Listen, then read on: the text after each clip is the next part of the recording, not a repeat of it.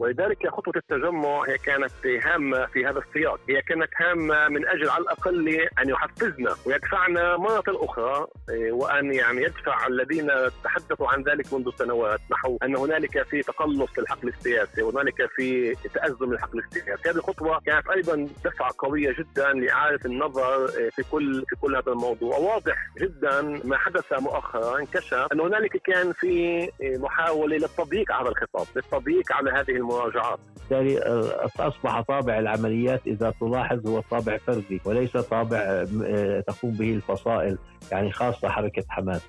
وبالتالي على الفلسطينيين وضع مسألة المقاومة على الطاولة ودراستها وكيف يمكن التعامل معها ولكن ضمن برنامج وطني ضمن استراتيجية وطنية ضمن قيادة واحدة لأن المقاومة ليست صنم نعبده يجب أن تستخدم بخدمة الاستراتيجية الوطنية المتفق عليها. وإحنا كنا قبل يومين في مقابلة أشرنا فيها طارق لقضية أنه أصلا هذا قائم على قدم وساق منذ سنوات بمعنى أسرة التعليم دخول نظام البقروت على كثير من المدارس الأهلية والوطنية في داخل مدينة القدس. عدا عن ذلك تم إغلاق مجموعة من المدارس داخل البلده القديمة ضمن سياق استيطاني متعلق بأنه لما بتفرغ لما بتقفل المدرسة يعني جزء من مسار تفريغ المدينة من أهلها وتهويدها. سلام. معكم طارق طه بحلقة جديدة من بودكاست الأسبوع في عرب 48 هذا الأسبوع راح يكون في عندي إيه، ثلاث محاور مطروحة بالحلقة. الأولى راح تكون عن انتخابات الكنيسة الإسرائيلية ال 25 المقبلة وعن خصوصيتها بسبب أنه في إيه، أربع أحزاب عربية تخوض الانتخابات وبثلاث قوائم مستقلة إيه، الأولى حزب التجمع الوطني الديمقراطي والثانية الجبهة والعربية للتغيير والثالثة القائمة العربية الموحدة. هذه الانتخابات تحمل طابع خاص بسبب أنه القائمة المشتركة تفككت وقد نقول أنه انتهى مشروعها وخلص تاريخها زي ما بيحكوا. ففي امتياز لهي المعركة الانتخابية. آه، في عودة لطرح النقاش السياسي في آه، أحزاب تطرح مشاريعها السياسية وماذا تريد وماذا لا تريد. آه، للحديث أكثر عن هالموضوع رح يكون معي الباحث مدير عام مركز مدى الكرمل للأبحاث دكتور مهند مصطفى.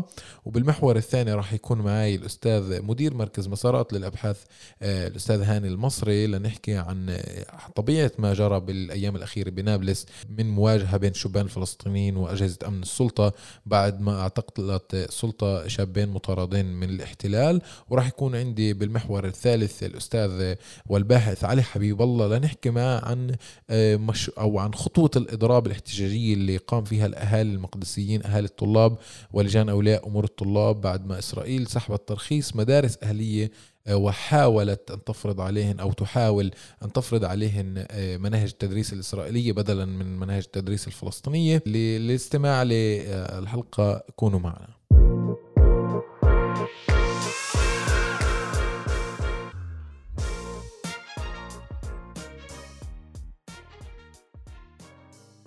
بعد أن نصبت الجبهة والحزب الشيوعي الإسرائيلي والعربية للتغيير فخا لحزب التجمع الوطني الديمقراطي في محاولة لإقصائه من خوض الانتخابات ضمن القائمة المشتركة وبالعموم من مشاركته في المعركة الانتخابية من خلال عرقلة تقديمه لقائمته الخاصة للجنة الانتخابات. فوجئ أيمن عودة والجبهة بأن التجمع حسب حساب السيناريو الذي جرى وكان مستعدا لخوض الانتخابات لوحده. بعد أن حدث ما حدث سيكون معي مدير مركز آه، عام آه، مدى الكرمل دكتور آه، مهند مصطفى الباحث أو الكاتب للحديث بتوسع حول الدورة الانتخابية المقبلة خصوصا في ظل خوض أربع أحزاب عربية الانتخابات بثلاث قوائم مستقلة.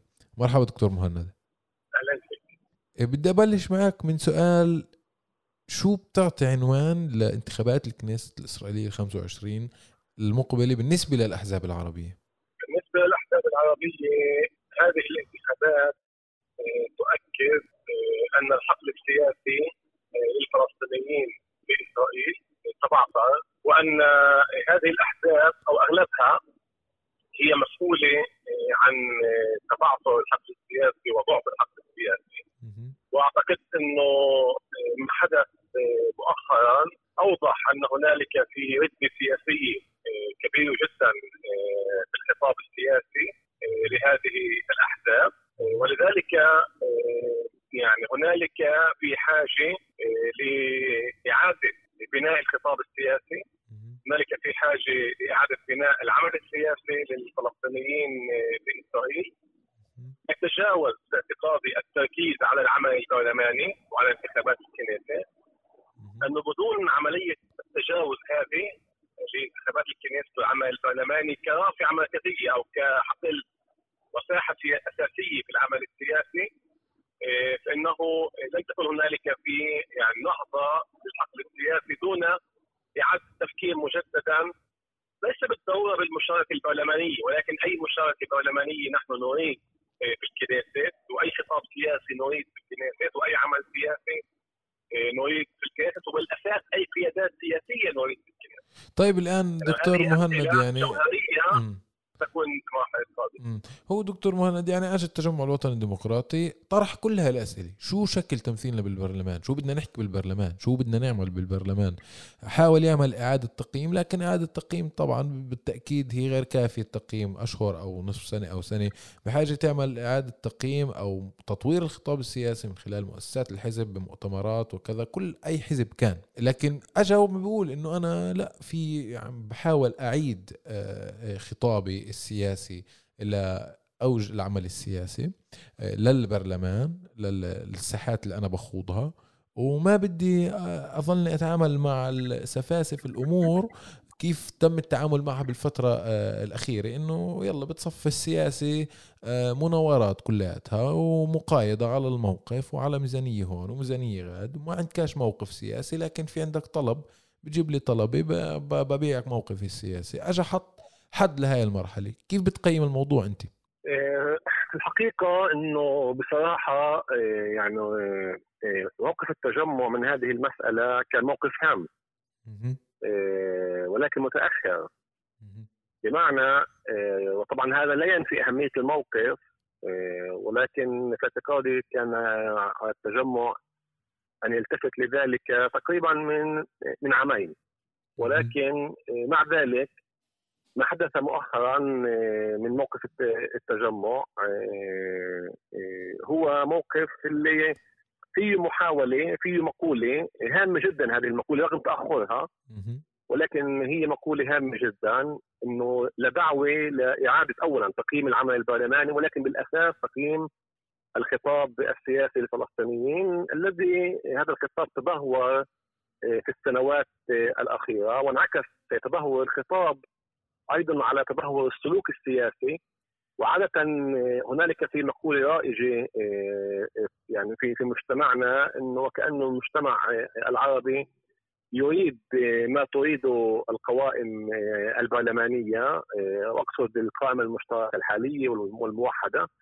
وهذا غير صحيح لأنه بالنهاية إذا كان هنالك في مشروع سياسي وخطاب سياسي يستطيع هذا المشروع أن يبلور مواقف الجماهير ووعيهم. ولذلك خطوة التجمع هي كانت هامة في هذا السياق. هي كانت هامة من أجل على الأقل أن أن أن يحفزنا ويدفعنا مرة أخرى إيه، وأن يعني يدفع الذين تحدثوا عن ذلك منذ سنوات. نحو أن هنالك في تقلص للحقل السياسي وهنالك في تأزم للحقل السياسي. هذه الخطوة كانت أيضا إيه، دفعة قوية جدا لإعادة النظر إيه، في كل في كل هذا الموضوع. واضح جدا أخي طارق إنه آه، ما حدث مؤخرا انكشف أن هنالك كان في آه، محاولة للتضييق على الخطاب، للتضييق على هذه المراجعات. من خلال ما حدث مع التجمع، يعني ما حدث مع التجمع في اعتقادي ليس فقط موضوع حزبي. ما حدث مع التجمع هو أيضا موضوع يتعلق إنه هنالك في محاولة وكأنه آه، الخطاب الذي حملته الموحدة والآن الذي الخطاب الذي تحمل المشتركة وكأنه هو الذي كان دارجا في المجتمع العربي والآن يعني يريدون آه، من المجتمع أن يتماهى مع هذا الخطاب ومع ذلك هو استثناء. ولكن ما حدث هو ليس فقط كان ضد التجمع ولا يعني فرضوا على الاتفاق الأول الاتفاق الثنائي مع الجبهة آه، ولكن هو ضد كل هذا الخطاب السياسي. الخطاب السياسي الذي يحاول مؤخرا أن يعيد التفكير في في, في كل ما حدث. أن يعيد التفكير بالخطاب السياسي والردة السياسية التي كانت في السنوات الأخيرة. وهنالك محاولة كأنه لا ما بدنا إنه نعيد التفكير من جديد بخطابنا وسلوكنا وتفكيرنا وعملنا الجماعي ولكن نريد أن نستمر بالطريق المأزومة هذه الطريق كانت مأزومة وطريق فشلت ويعني الطريق الموحد فشلت ولكن نريد الاستمرار فيها ويريدون تضييق على أي خطاب سياسي آخر. الذي يريد أن يعيدنا إلى إلى فكره اعاده بناء المجتمع الفلسطيني طرح خطاب سياسي اللي هو متحدي ل... ل... لطبيعه النظام طرح خطاب سياسي اللي هو لا يرى يعني نفسه جزء آه، من المعسكرات السياسية الإسرائيلية اللي أصلا هي ترفض. يعني العرب أن يكونوا جزء. وهذا الشيء لافت للنظر إنه في الوقت إنه العرب بدهم يكونوا جزء وكأنه سواء من خلال التوصية وسواء من خلال المشاركة في الحكومة. ولكن أصلا النظام السياسي أغلب مركبات الحزبية رافضة آه، يعني هذا الأمر. ما بيقدر يستوعب. ولذلك هذا الأمر غريب. ولذلك خطه التجمع رغم أنها كانت متأخرة صارت هي كانت متأخرة ولكنها هامة جدا في إعادة التفكير بكل ما حدث من هذه التجربة. طيب آه، دكتور مهند يعني القائمه المشتركه في مرحلة ما وصلت إلى آه، ذروتها كقائمة انتخابية تحاول تنظيم تحاول تنظيم المجتمع الفلسطيني بطريقة أو بأخرى لكن شفنا إلى أي آه، إلى أي نتيجة وصلت بالنهاية. برأيك إنه وصلنا لمرحلة فيها فرز سياسي؟ بمعنى بعد ما تفككت المشتركة أصبح عدنا إلى بداية مشوار ما قبل المشتركة. بمعنى إنه في عندك أحزاب سياسية بتخوض الانتخابات والناس تفرز قراراتها وخياراتها السياسية بناء على ما تمثل هذه الأحزاب من اختلافات. هل عدنا لتلك المرحلة ولا في مرحلة أخرى جديدة؟ لا طارق يا ريت يا ريت اللي بتحكيه صح. أنا تساءل أنا بتساءل. المشتر... أنا فاهم بس القائمة المشتركة يعني أنا كنت من أول الباحثين اللي بحثوا القائمه المشتركه وادعيت في حينه في بدايتها وكثير عرضوني وادعيت في بدايتها ان القائمه المشتركه ستقوم بتقليص الحقل السياسي للفلسطينيين في إسرائيل وتقزيمه إلى العمل البرلماني. وهذا ما حدث وكل من راهن على القائمه المشتركه وكل من راهن على القائمه المشتركه انها تكون رافعه العمل السياسي الجماعي للفلسطينيين في إسرائيل خارج البرلمان كل من راهن على ذلك أخطأ. خسر الرهان. الآن التفكيك ذلك ليس معنى العودة إلى ما قبل القائمه المشتركه، إنه قبل القائمه المشتركه كان في تيارات ايديولوجية واضحة قوية. إيه هذه التيارات كان عندها قواعد اجتماعية وكان عندها خطاب سياسي. كل الوقت هذا الخطاب السياسي يبلور الوعي السياسي إيه في المجتمع إيه الفلسطيني، الآن بعد القائمه المشتركه وما فعلته من تأزم الحقل السياسي وما فعلته من تراجع العمل السياسي الجماعي وإضعاف كل الهيئات السياسية وتركيز كل العمل على الحقل البرلماني وتقليص الخطاب السياسي للمطالب المدنيه والمطلبيه هذا كله أثر على المجتمع العربي.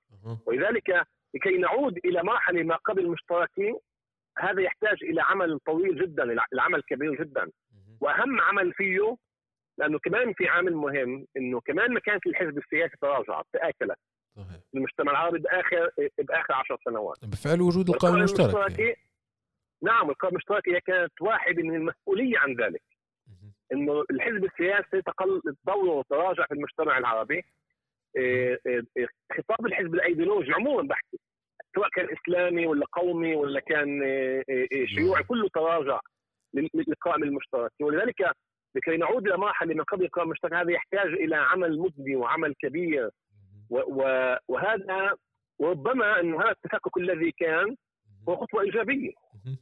صحيح وخصوصا التنافسية يعني السياسية كانت تخلق نقاش سياسي مرات صح تكون مناكفات لكن بالنهاية كان يكون في نقاش سياسي بين الكوادر بين الأحزاب كان في نقاش سياسي طبعا النقاش إيه، هاي فكرة إيه، فكرة إنه يعني إيه، بدناش نتناقش مع حدا إنه بخلق جو هذا الشيء فكرة يعني فكرة غريبة يعني. صحيح.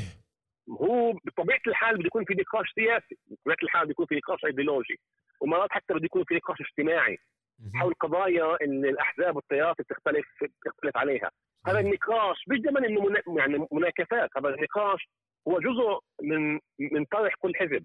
ولذلك هذا التفكك الذي هذا التفكك الموجود هو بالنهاية يفرز حقيقة المجتمع العربي. معنى يفرز إنه هنالك في تيارات مختلفة. صحيح. في أفكار في توجهات مختلفة. وهي التعددية هي آه، صحية. سليم. يعني إحنا كل وقت كنا نقيس التعد... كنا نقيس هذا الموضوع قديش بده يزيد تمثيلنا في الكنيسة قديش بده يزيد عدد المقاعد في الكنيسة. يعني شيء غريب. وتم تسطيح يعني, يعني هل... تم إلغاء دور النقاش ب...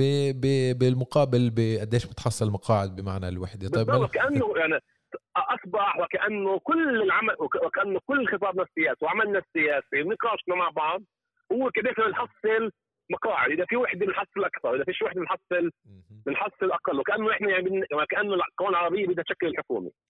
صحيح. بس مش هيك هنالك في حاجة لنقاش سياسي. وجزء من من ضمور هذا الضمور الذي أصاب الحقل السياسي الفلسطيني في إسرائيل هو جزء منه غياب هذا النقاش في الحوار الجدي غيابه. وعدم وعدم طرح يعني بالآخر إنت عشان المجتمع يكون مسيف بدك تخلق حالة سياسية في داخل المجتمع. عشان المجتمع يكون محزب يعني إنه يأخذ الحالة الحزبية كحالة جدية. انت بحاجه إنه يكون في نقاش يكون في نقاش حزبي. يكون في تنافس حزبي. الأحزاب تطرح برامجها. صحيح. مش إنه تتخلى عن برامجها أو تطأطئ جزء من برامجها أو تتنازل عن جزء لأجل قديش قديش قديش هالقائمة تحصل مقاعد فكرتها هذا وهذا أثبت أصلا إنه أضعف الأحزاب.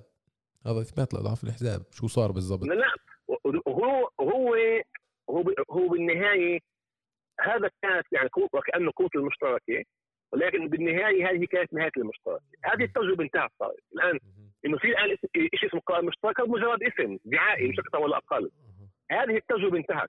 تجربة القائمة المشتركة انتهت. واعتقادي القائمه بالتجمع هو خطوة ممتازة في الطريق الصحيح. طيب هو خطوة هو خطوه اولى لإعادة بناء الحقل السياسي الفلسطيني. وباعتقادي التجمع ممنوع يطلع على هذه الخطوة فقط من المنظار البرلماني. بالتأكيد يعني. على التجمع أن ينظر إلى هذه الخطوة أيضا من من منظار المجتمع الفلسطيني. شو شو هذه الخطوة؟ تعيد إنتاج الخطاب السياسي تعيد إنتاج الحقل السياسي العمل السياسي. هذا يعني هاي نقطة هاي نقطة يعني هاي نقطة جدا مهمة. مهم جدا صحيح. طيب دكتور مهند قبل ما ننهي معك هيك سؤال أخير يعني. برأيك أنت الناخب اليوم ب 1 11 بده يوقف قدام ثلاث خيارات آه، عربية على الأقل واحدة منها يعني ما عنده مشكلة تكون جزء من الحكومة مسلمة تماما لكن بده يكون في عنده ثلاث خيارات. برأيك الناخب على أي معايير أي أسس ممكن تحدد له مين يختار حزب عن دون الآخر؟ برأيك؟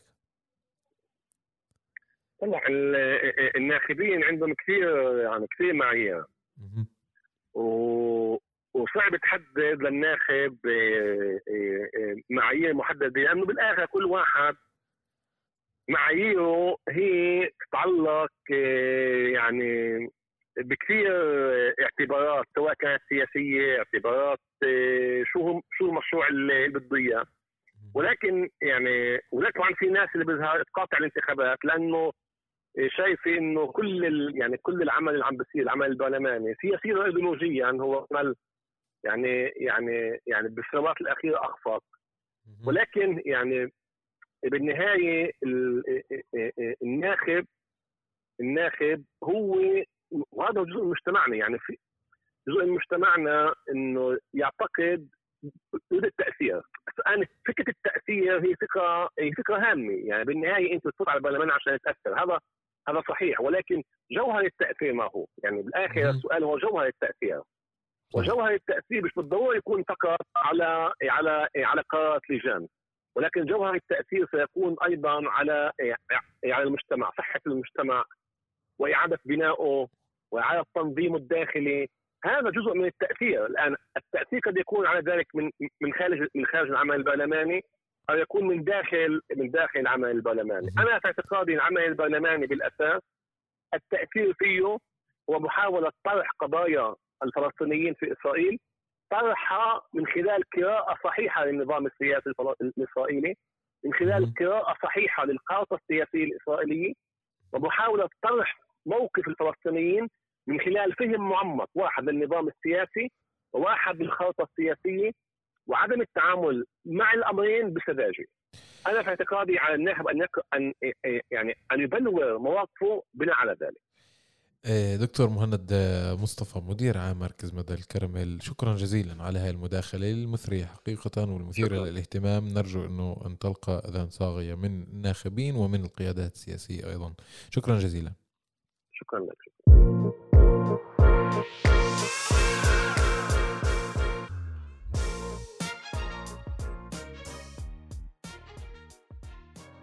شهدت مدينة نابلس على مدار يومين مواجهات عنيفة بين الشبان الفلسطينيين وأجهزة أمن السلطة الفلسطينية في نابلس.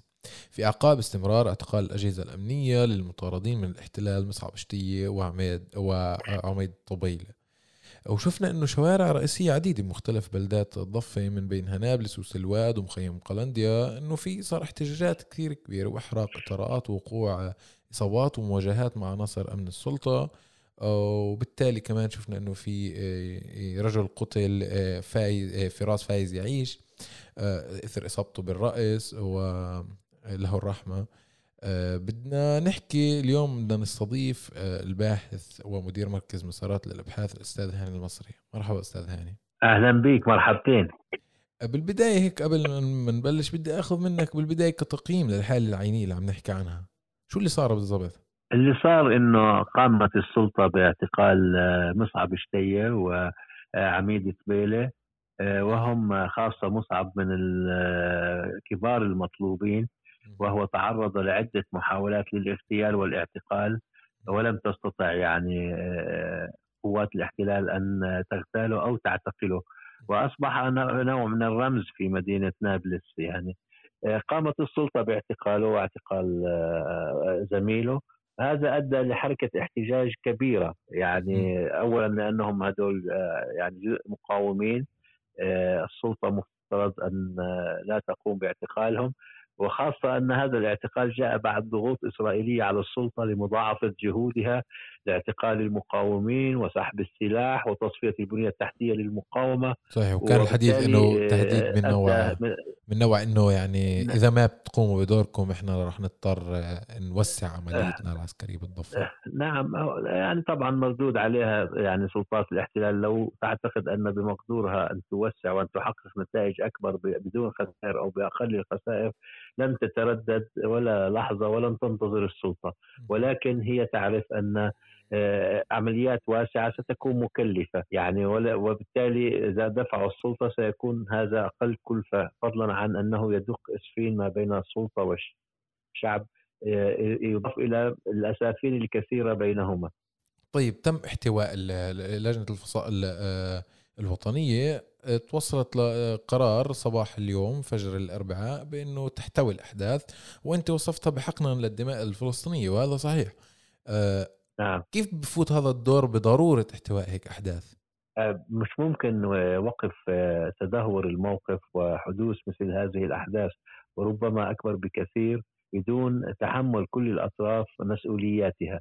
وأول طرف يجب أن يتحمل مسؤولياته هي السلطة. إذا استمرت السلطة في التمسك بالتزاماتها في أوسلو خاصة التنسيق والتعاون الأمني بدون أي التزام إسرائيلي بأي التزام لا بأوسلو ولا بغيره. بالعكس إسرائيل تقوم بكل أشكال العدوان وتستمر السلطة بالتزاماتها. المطلوب تغيير السلطة لا أقول حل السلطة تغيير السلطة وأن تصبح سلطة ملتزمة بالبرنامج الوطني وملتزمة بعمل آه، جهد حقيقي لإنهاء الانقسام واستعادة الوحدة الوطنية لأنه بدون وحدة لا نستطيع مواجهة التحديات والمخاطر التي تهدد القضية الفلسطينية والشعب الفلسطيني والأرض الفلسطينية. والوحدة ممكنه لأن المشروع الصهيوني يستهدف مختلف الأطراف سواء فتح أو حماس أو حتى الفلسطيني لأنه مشروع الصهيوني مشروع استعماري استيطاني عنصري. يدعو لتفوق اليهود وإقامة دولة يهودية وبالتالي هذا لا يجعل أحد بمنأى عن الاستهداف. لذلك يوجد قاسم مشترك كبير رغم كل الخلافات الكبيرة ورغم المصالح المتنافرة ويمكن هناك آه، إمكانية لإقامة وحدة وطنية. لكن شرط تغليب المصلحة الوطنية على المصالح الفردية والفئوية والفصائلية وهذا أمر بحاجة إلى ضغوط شعبية وسياسية لأن ترك الأمور على حالها ينذر بالشرور وعظائم الأمور. ونلاحظ يعني ماذا حدث في نابلس وبقية المناطق الفلسطينية. إذا لم نعالج جذور هذه الأحداث وأسبابها سنجد أنفسنا أمام فوضى وفلتان أمني وما يشبه الحرب الأهلية وهذا سيأكل الأخضر واليابس ولن يستفيد منه إلا الاحتلال. طيب إحنا كيف ممكن نفسر دعوة حماس لمثلا توسيع رقعة المواجهة بالضفة الغربية لمواجهة الاستيطان؟ وكيف ممكن نفسر الرد تبع السلطة الفلسطينية على على المواجهة اللي صارت بنابلس أو القمع الشديد للمواجهة اللي صارت قبل الشبان. هل ممكن كمان هاي الحسابات دخلت بهاي بقمع مثلا إرادة الشباب بالتظاهر على آه، رفض آه، اعتقال المطاردين من الاحتلال؟ نعم السلطة خطها واضح آه، لا تزال متمسكة به رغم أنه وصل إلى الطريق المسدود منذ زمن بعيد. ولكنها لا تزال تراهن على الميؤوس منه. وهو استئناف المسيرة السياسية وعقد مؤتمر دولي واستئناف دور اللجنة الرباعية الدولية. يعني هذا يعني أمر من الماضي ولا يمكن إعادة عجلة التاريخ إلى الوراء. بالتالي يعني حتى عندما كان هناك عملية سياسية كانت عملية مختلة. يعني صحيح الوضع الآن أسوأ بكثير ولكن لم تكن عملية سياسية جادة وملتزمة بالحقوق الفلسطينية وحتى إسرائيل لم تلتزم بما وقعت عليه في أوسلو من إعادة انتشار من 90% من الأراضي الفلسطينية المحتلة والتوصل إلى اتفاق نهائي بعد خمس سنوات من توقيع الاتفاق وغير ذلك لم تلتزم به إسرائيل. وبالتالي لماذا الالتزام من جانب واحد؟ بالمقابل هناك أطراف أخرى حماس وغير حماس آه، يريدون يعني آه، المقاومة ولكن آه، يعني أيضا بحساب لأنه إسرائيل فرضت معادلة أي عمليات تقوم بها الفصائل في الضفة يمكن أن تتعرض لعدوان في غزة، بالتالي آه، أصبح طابع العمليات إذا تلاحظ هو طابع فردي وليس طابع تقوم به الفصائل يعني خاصة حركة حماس. وبالتالي على الفلسطينيين وضع مسألة المقاومة على الطاولة ودراستها وكيف يمكن التعامل معها ولكن ضمن برنامج وطني ضمن استراتيجية وطنية ضمن قيادة واحدة لأن المقاومة ليست صنم نعبده ضرورية ولكنها ليست صنم ليست هدف بحد ذاته يجب أن تستخدم بخدمة الاستراتيجية الوطنية المتفق عليها صحيح. الانقسام لا يؤدي إلى استراتيجية موحدة فبالتالي إنهاء الانقسام ضروري لكي نستطيع أن نتفق على نوع وشكل المقاومة مع حقنا طبعا بكل المقاومة هذا الحق الطبيعي والحق المقر عند القانون الدولي ومختلف الأديان وفي مختلف الشرائع الدنيوية. طيب آه، إحنا كمان ممكن نطلع على الإسرائيلي المحتل الإسرائيلي. بنظر للحالة الداخلية بالضفة الغربية خصوصا. آه لا شك إنه إحنا كمان شاعرين بالقلق تبع أو أو القلق خلينا نسميه آه القلق الحذر تبعه من آخر أيام السلطة وآخر أيام دور السلطة الفلسطينية ونفوذها في الضفة الغربية. وعم بفكر باليوم اللي ما بعد السلطة. وعم بنظر على هيك أحداث بتنذر له أضواء كثير حمراء. هل ممكن نشوف إحنا بأخرى يعني قريبا إنه يعني التنسيق الأمني والتعاون مثلا مع الاحتلال راح تشتد وطئته أم إنه راح السلطة تأخذ أشكال أخرى من التعامل مع ال مع ال الاحتلال الإسرائيلي؟ ولا كيف ممكن نقرأ دور السلطة ب ب يعني باتخاذ قرارات ميدانية وفعلية بالفترة المقبلة؟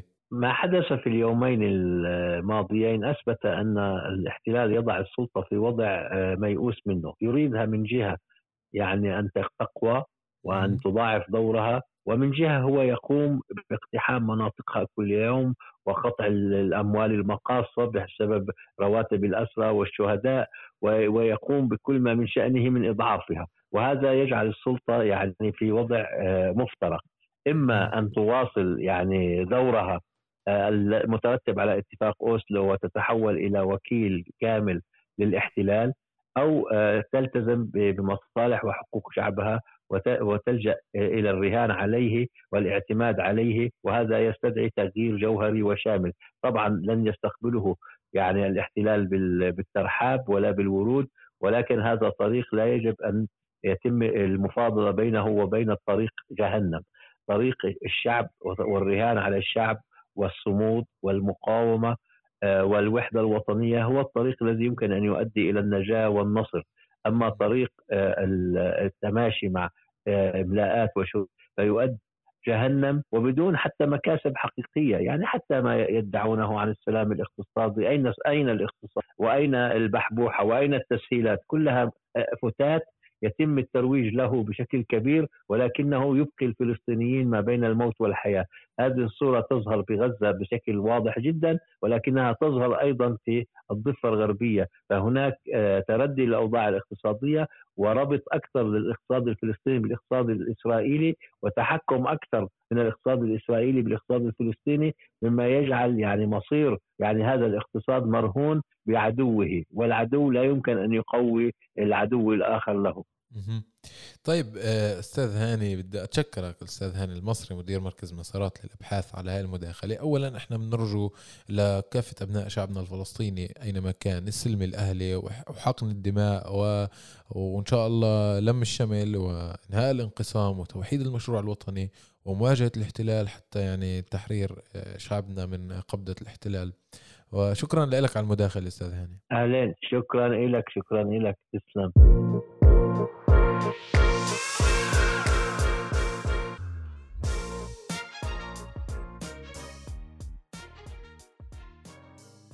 تشهد مدينة القدس منذ عقود طويلة من الزمن حربا من نوع آخر.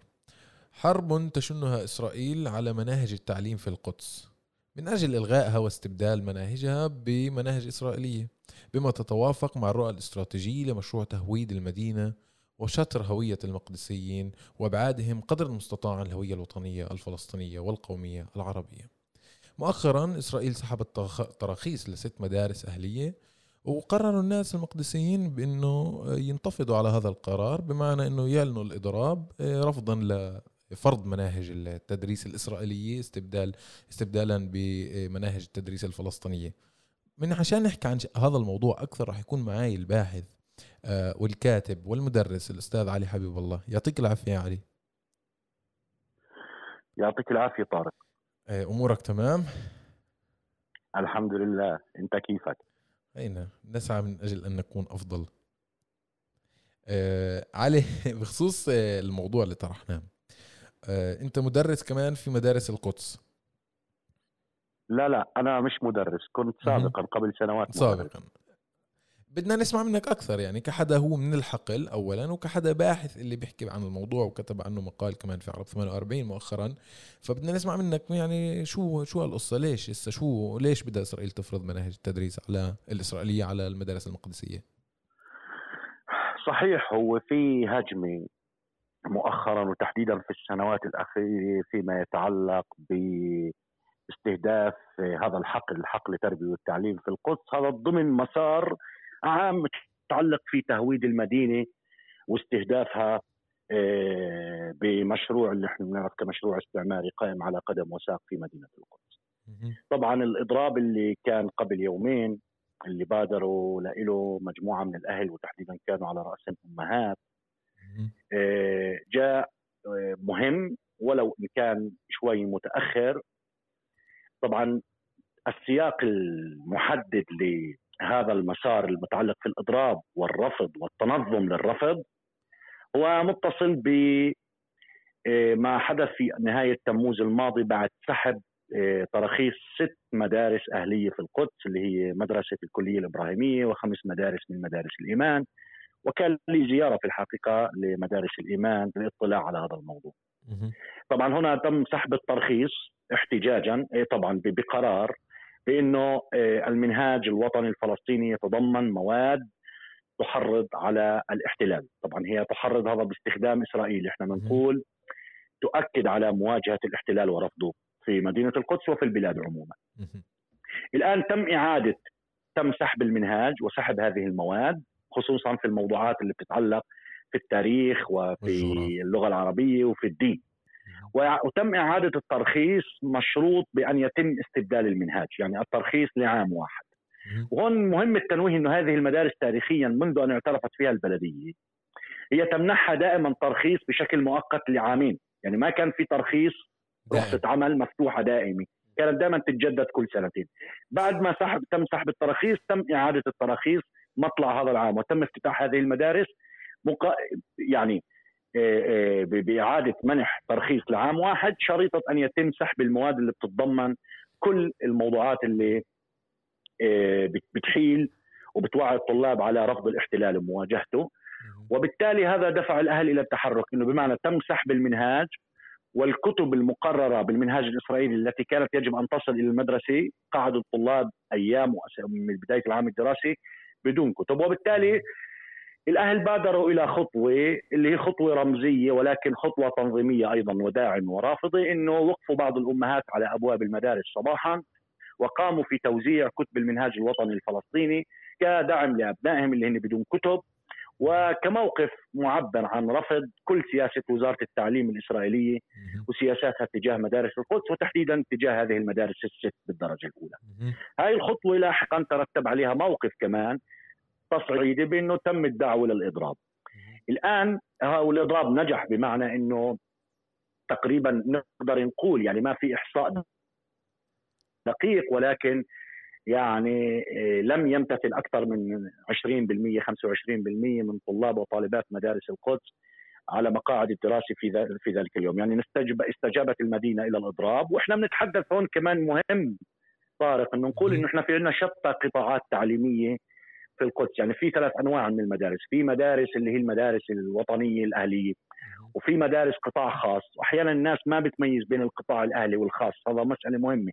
تعرف القطاع الأهلي اللي هو له مرجعية غير حكومية مثل المدارس الكنسية أو مثل مدارس الأوقاف. هي بنسميها قطاع أهلي اللي هو هذا القطاع الوطني المجتمعي في المدينة. القدس وعندنا القطاع الخاص اللي هو قطاع اللي بتكون المدرسة لمالك يعني في لها مالك شخص أو أكثر من شخص ولكن هذا يسمى قطاع خاص وعندنا القطاع اللي صار يسمى بالقطاع الحكومي اللي هي مدارس عربية تابعة واقيمت من وزارة التربية والتعليم الإسرائيلية. عموما أهالي الطلاب في الثلاث قطاعات قد استجابت لذلك. الآن أيضا وجب التنويه بإنه في مرحلتين فيما يتعلق باستهداف المنهاج وفيما فيما يتعلق باستهداف قطاع التعليم، المرحلة الأولى هو إنه كانوا يتعاملوا مع المواد اللي بتتضمن رسائل ومعلومات رافضة للاحتلال سواء في كتب التاريخ أو اللغة العربية أو الدين، كان يتم بالأول حذفها بمعنى إنه وزارة التعليم تأخذ الكتاب المنهاج الفلسطيني وتطلع على الدروس أو وتحذف. المواد اللي بتحيل لرفض الاحتلال وتم حذفها مسحها وإعادتها صف يعني صفحة بيضاء. بهذا المعنى. لاحقا صار في خطوة أخرى تصعيدية الاستبدال. اتجاه اسرله المنهاج بأنه يتم حذفها واستبدالها برواية إسرائيلية بمعنى أنه في أحد الكتب اللي بتتعلق في رواية إنه فيها درس برافض لسياسات جيش الاحتلال والى آخره تم استبدال هذا الدرس بدرس آخر جارنا الجديد يوسي هذا يعني هذا مثال عيني على كيف يتم العملية. طيب علي علي الآن يعني هو ما نعم. كفاش يعني ما كفاش الاحتلال الإسرائيلي وبلدية الاحتلال بإنه مثلا صنعت من القدس العربية أحياء مبتورة وبإنه جعلت مثلا المقدسيين يساووا 20% من المنطقة اللي بسكنوها وغلفوا المنطقة باستيطان وبلع المدينة ويعني عم بهودوا المكان وعم بوحدوها هاي العاصمة الأبدية لإسرائيل كما يدعون العاصمة الموحدة يعني كل كل هاي الممارسات اللي على أرض الواقع عملوها الآن بلشوا يستفردوا بال يعني لانهم شافوا إنه يمكن بمعركة الوعي لحد اليوم مش محققين اللي كانوا بدهم اياه من زمان. فبرأيك إنه هاي المرحلة اللي هي استهداف الوعي المقدسي بلشت من اليوم؟ هي ما بلشتش من اليوم بلشت من زمان لكن اليوم باستهداف مباشر لمناهج التدريس. صحيح. هذا طارق يوضع ضمن مسار سياسي بمعنى التفكير في هذا السؤال هو تفكير سياسي اولا وأخيرا. وإنه وفي اعتقاد لدى الاحتلال بإنه المقدسيين والفلسطينيين عموما إنه في حالة النفير فقط تقتصر على الحرم والمسجد الأقصى لرمزيته لقدسيته وبالتالي بالإمكان الاستفراد في مساحات أخرى من حياة الناس، بمعنى قطاع الصحة تم الاستفراد فيه تاريخيا، وإحنا هنا يجب أن نأخذ بعين الاعتبار. يعني نحن كثير مهم مسألة الدعم في مض... وال... وال... وال... الدعم والزخم في قضية التحديات ولكن كمان لازم يكون عندنا رؤية نقدية للأشياء إنه الإسرائيليين أحيانا صح تكتيكيا بتم تعطيل مشاريعهم في مدينة القدس خصوصا في البلد القديمة والحرم بس على المستوى الاستراتيجي هم بتقدموا في المدينة. الآن هذه الخطوة فيما يتعلق في منهاج التربية والتعليم والمدارس ودور الأهل في هذا الموضوع هاي خطوة جدا مهمة بتقول إنه الناس واعية لدورها قضية مصير أبنائها ومصير المدينة فيما يتعلق في الوعي في التربية والتعليم. الآن أنا ليش بحط هذا كله ضمن مسار سياسي؟ بمعنى إنه المدينة مستفرد فيها، مستفرد فيها سياسيا ومستفرد فيها امنيا، مستفرد فيها اجتماعيا. والإسرائيليين بيعيثوا فسادا فيها لناحية تثبيت آه، شكلهم الاستيطاني على مستويات مختلفة الآن كما إنه ناخذ في المسار الأخير إنه حضور السلطة الفلسطينية ضعيف ورم ورسم يعني يعني ما في فاعلية لحضورها السياسي في داخل المدينة لمواجهة سياسات إسرائيل، وكذلك المرجعيات الدولية، خصوصا بعد ما صار في قابلية في السنوات الأخيرة للتسليم والتصالح مع فكرة أن القدس هي عاصمة أبدية لدولة إسرائيل، وإحنا شفنا هذا في السنوات الأخيرة. بس هنا في شغلة يجب التنويه لها طائر. هي قضية إنه آه، آه، آه، كيف بالإمكان تحصين هذا القطاع اللي هو قطاع التربية والتعليم. يعني واحد من المشاكل اللي كانت موجودة إنه القطاع الأهلي في المدارس في القدس كان يرفض وجود مؤسسي ووجود تنظيمي للأهل داخل المدرسة زي لجان أولياء الأمور الطلاب يعني ال ال واحد من الخطوات اللي اتخذوها الأهل مؤخرا قبل الإضراب هو دخلوا على إدارة مدرسة الإيمان وفرضوا على الإدارة إنه يجب إقامة لجنة أولياء أمور. القطاع الأهلي تاريخيا كان يمنع ذلك لحساباته الاهليه ولكن هذا كان خطأ تاريخي بأنك ما حصنت المدرسة أمام هذه التحديات والدليل ما حصل مؤخرا. لا يمكن لأنك ما بتقدر تعتمد على الكادر الوظيفي والتعليمي في داخل المدرسة سواء الإدارة أو الموظفين أو المعلمين والمعلمات. لأنه هذول يجري ابتزازهم تحت طائل توظيف. مصدر عيشهم ورزقهم فبالتالي مغلوب على أمرهم. اذا من اللي ممكن هو بمسك زمام المبادرة وجود الأهل هذه السياسات؟ وجود الأهل وتنظم الأهل. مم. يعني ما إنه الإضراب خطوة مهمة. لأن الإضراب هذا حقق مسألتين أساسيتين. المسألة الأولى هو قضية إنه أخذ زمام المبادرة بأيدي الأهل. يعني هي مسألة مهمة جدا وبالتالي حضور الأهل الآن يجب أن يتكثف ويتنظم داخل المدارس كجسم بحاول يحمي ابنائه ويحمي مناهج التعليم. هذا اولا. والمسألة الأهم من ذلك كمان طارق إنه الإضراب والطالب ما يروح على المدرسة وسؤال المنهاج وشو لازم يتعلم حتى رغم صغر سن الطلاب والطالبات إلا إنه هاي مرحلة يعني لحظة زمنية بتشكل فيها وعي الطالب بإنه المنهاج مسألة لها علاقة في وجوده لها علاقة بقضيه شعبه. هاي مش مجرد آه، روتين يومي بيتعلم فيه وإلى آخره. هاي مسألة تشكل الوعي مسألة مهمة. وبالتالي هذا مسار طويل لأنه الأمر لا يتعلق في التربية والتعليم فقط في القدس إنما يتعلق في مصير المدينة عموما. وإحنا كنا قبل يومين في مقابله أشرنا فيها طارق لقضية إنه أصلا هذا قائم على قدم وساق منذ سنوات بمعنى اسرة التعليم دخول نظام البقروت على كثير من المدارس الأهلية والوطنية في داخل مدينة القدس. عدا عن ذلك تم إغلاق مجموعة من المدارس داخل البلده القديمة ضمن سياق استيطاني متعلق بأنه لما بتفرغ لما بتقفل المدرسة يعني جزء من مسار تفريغ المدينة من أهلها وتهويدها. هذا من وين جاي؟ جاي من تطلع استيطاني ترعاه البلدية بالدرجة الأولى في القدس بلدية الاحتلال. إنه باللحظة اللي أنت بتغلق المدرسة الأهل سيضطرون إلى البحث عن مدارس ابنائهم خارج السور. وبالتالي إذا طلعوا الأولاد يتعلموا خارج السور سواء في الأحياء المحيطة أو في القرى العربية المحيطة في مدينة القدس سيضطر الأهل اللحاق بأبنائهم وين؟ ومشان يسكنوا خارج البلد القديمة. تم إغلاق أكثر من مدرسة تم أغلاق أكثر والسنة عندنا مدرسة اسمها مدرسة الأيتام مهددة بالإغلاق. تم إغلاق مدرسة الزهراء تم إغلاق قسم الإعدادي في مدرسة خليل السكاكيني مجموعة من المدارس تم إغلاقها. اذا هذا مسار طويل يحتاج إلى دور فاعل من الأهل ومن المجتمع المقدسي ويحتاج إلى تنظم لمواجهة آه، هاي الحالة. طيب وبالتالي علي يعني بالتالي يعني أوكي صار في التظاهر والاحتجاج وتم يعني إدراج القضية على آه، أجندة الرأي العام المقدسي خصوصا والفلسطيني عامه. آه، بالتالي لوين ممكن يروح الأمر؟ بمعنى إنه إسرائيل تتعنت لفرض مناهجها والمقدسيين أيضا يتمسكوا يعني بموقف ضرورة حضور المنهج الفلسطيني. كيف ممكن يعني؟ هل بصير يعني في تسوية ولا كيف بصير نعم هذا مسار طويل صحيح طارق صحيح. هذا مسار طويل بده صبر بده نفس طويل خصوصا إنه نتحدث عن مجتمع مشغول عليه منذ عقود مستفرد فيه ومشغول عليه لتقليم كل اضافه وكل مقومات صموده. ونحن نتحدث عن ماكينة بتحاول تضخ بوسائل مختلفة على مستويين الترهيب والترغيب من أجل تطويع المجتمع وترويضه وتأديبه واسرلته. هذا مسار طويل ولكن القضية الأساسية اللي أنت ممكن تنجزها في ظل هذا المسار هي قضية الوعي. الوعي بالموصول المنهاج، يعني بتعرف يا طارق إحنا أبناء الداخل إحنا درسنا في المنهاج الإسرائيلي. صحيح. بس دور المرجعيات ودور المؤسسات الأهلية ودور الأحزاب في تشكيل الوعي رغم إنه منهاج هو منهاج إسرائيلي في الأخير استطاع جيل كامل أن ينجو صحيح. على مستوى الوعي. بمعنى إنه هذا الدور بذاته هو هدف. هذا إنك أنت الوعي الطالب والطالبه يوعى إنه هذا المنهاج ما بيمثله. خصوصا إنه الطالب والطالبه هو رايح على المدرسة صباحا. أنت بتعرف حجم إنه المقدسيين أكثر ناس من عموم الفلسطينيين من شتى الفلسطينيين هن انكشافا على العنف اليومي المباشر في تماس معهن من المؤسسة الإسرائيلية والاحتلال الإسرائيلي. وبالتالي المعركة بالأساس على الوعي. الآن الإمكانيات وشو ممكن في إنجاز ذلك هذا بده تنظيم وبده مثابره ومداومة على الموقف. وأنا يعني عندي ثقة بإنه المقدسيين سيستطيعون ذلك بإنه يحاربوا المنهاج. وفي دور للمعلم دور أخلاقي. المعلم مش مطلوب منه فوق طاقته.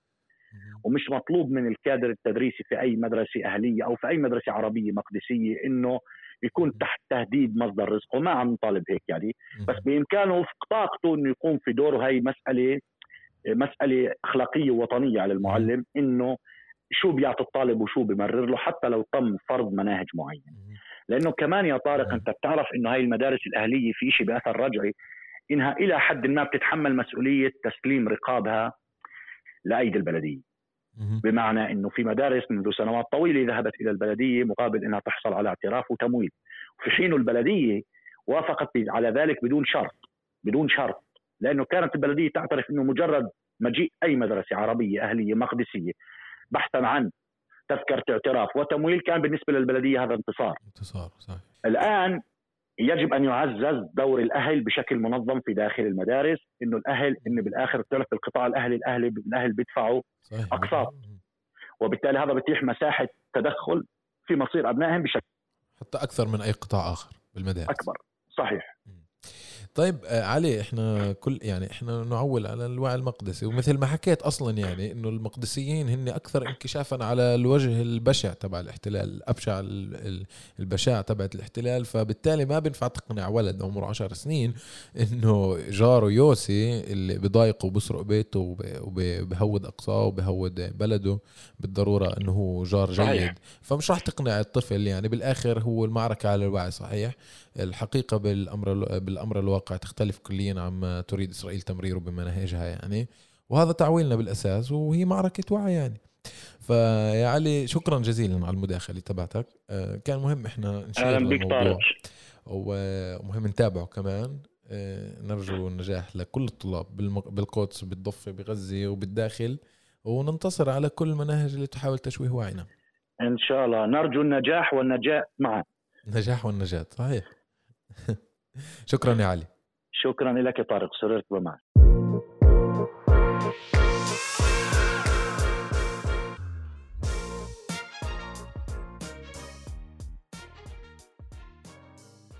أعزائي المستمعين هيك بنكون وصلنا لنهاية حلقتنا من بودكاست الأسبوع. آه نرجو أنه قدمنا ما يفيدكم وما يفيدنا. ننتظر ملاحظاتكم وتعقيباتكم ورسائلكم على البريد الإلكتروني أو على حساباتنا آه، في في التواصل الاجتماعي. تنسوش تتابعونا على منصات البودكاست المختلفة وبنشوفكم الحلقة المقبلة. يعطيكم العافية.